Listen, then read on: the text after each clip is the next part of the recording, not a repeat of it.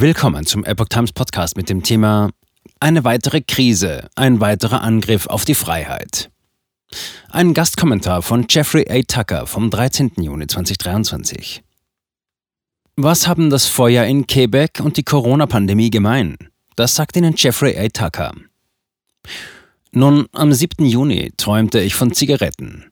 Nicht, weil ich Verlangen danach hatte. Ich hatte vor mehr als zehn Jahren mit diesem Zeug aufgehört und werde auch nie wieder damit anfangen. Der Auslöser für meinen Traum ist wahrscheinlich, dass ich mich fühle, als hätte ich gerade eine ganze Schachtel geraucht.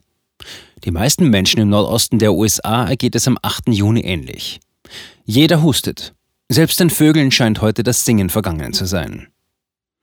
Der Grund dafür sind natürlich die Brände in Quebec. Ihr Rauch ist auf mysteriöse Weise bis nach Virginia vorgedrungen.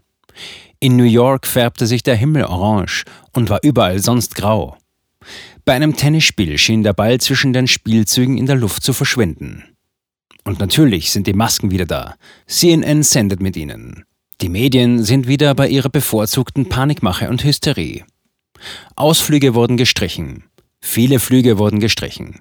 Der Broadway hat einige Vorstellungen abgesagt. Bleiben Sie zu Hause, bleiben Sie in Sicherheit und das merkt man auch am geringen Verkehrsaufkommen auf den Straßen. Erinnerungen an die Corona-Pandemie. Das Ganze erinnert in unheimlicher Weise an den März im Jahr 2020. Damals war der Feind unsichtbar. Es war noch leichter, die Bevölkerung in Angst und Schrecken zu versetzen. Es funktionierte wahrscheinlich noch besser, weil niemand mit Sicherheit sagen konnte, wo der böse Erreger lauert.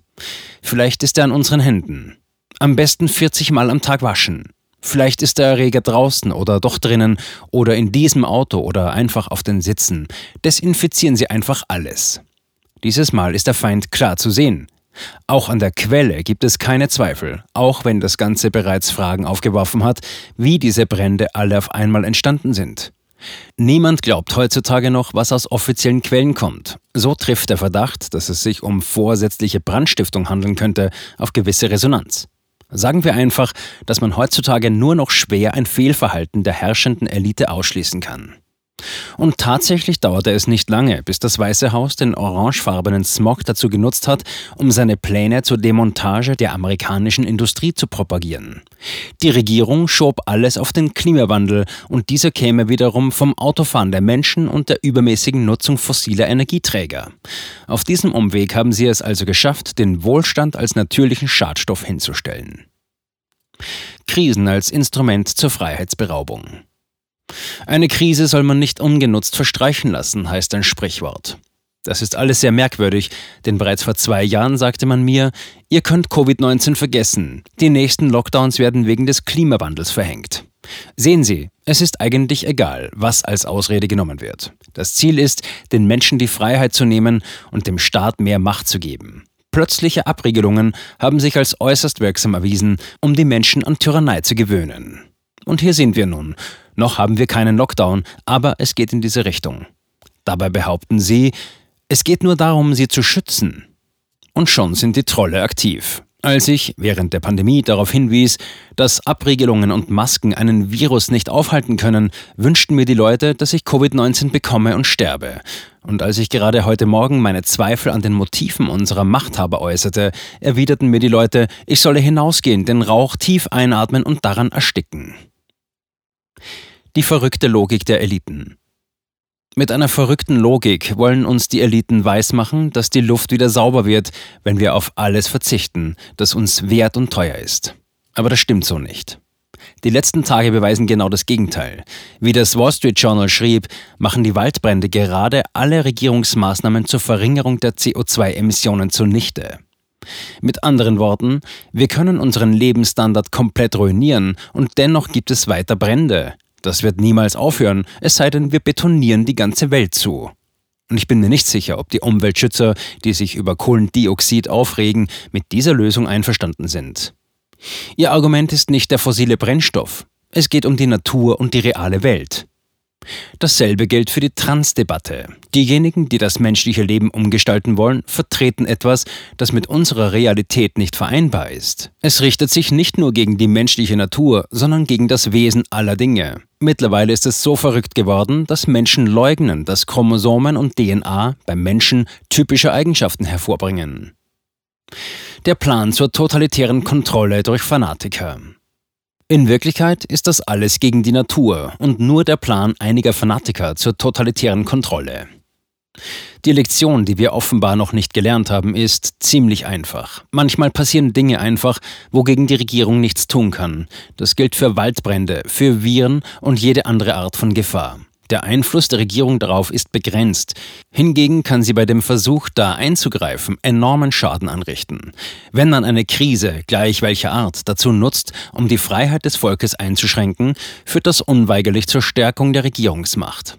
Und das ist der große Kampf unserer Zeit und aller Zeiten. Freiheit versus Staat. Und mit Staat meinen wir nicht nur die Menschen, die wir in ein Amt wählen. Der Begriff umfasst auch die unzähligen Regierungsbehörden, die sich für unsterblich halten. Und auch die Industrie, die die Regierung als Werkzeug in ihrem Kampf um Marktvorherrschaft einsetzt. Sie alle verkörpern den Staat und das schließt Technologieunternehmen, Medien und große Industriekonzerne ein, darunter auch die Pharmaindustrie und die sogenannten grüne Energieerzeuger. Aus jahrhundertelanger Erfahrung wissen wir, dass eine Krise immer dazu führt, die Kontrolle des Staates über die Bevölkerung zu stärken. Während der Religionskrise in Europa haben die Länder gelernt, wie sie den Glauben der Menschen ausnutzen können, um den Einsatz des Schwertes zu ermöglichen. Religionsfreiheit wurde erst möglich, als die Menschen diesem Treiben auf die Schliche kamen. Sie erkannten, dass nicht Gott von Gewalt profitierte, sondern die Fürsten der Erde. Immer wenn Frieden, Freiheit und Normalität herrscht, werden die Herrscher der Welt unruhig und planen eine neue Krise.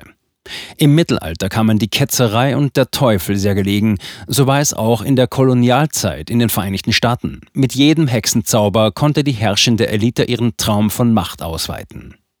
Im 20. Jahrhundert beendete der große Krieg tragisch die Ära des Friedens, des Wohlstands und der Freiheit im Westen. Nach dem Wiederaufschwung mussten wir eine Wirtschaftskrise bewältigen, einen weiteren Krieg und schließlich kam die große Bedrohung durch die Russen. Als der Kalte Krieg zu Ende war und Frieden und Normalität aufkamen, wurden alle möglichen Szenarien und Ausreden durchgespielt, um diese Aussicht auf Frieden in Schach zu halten.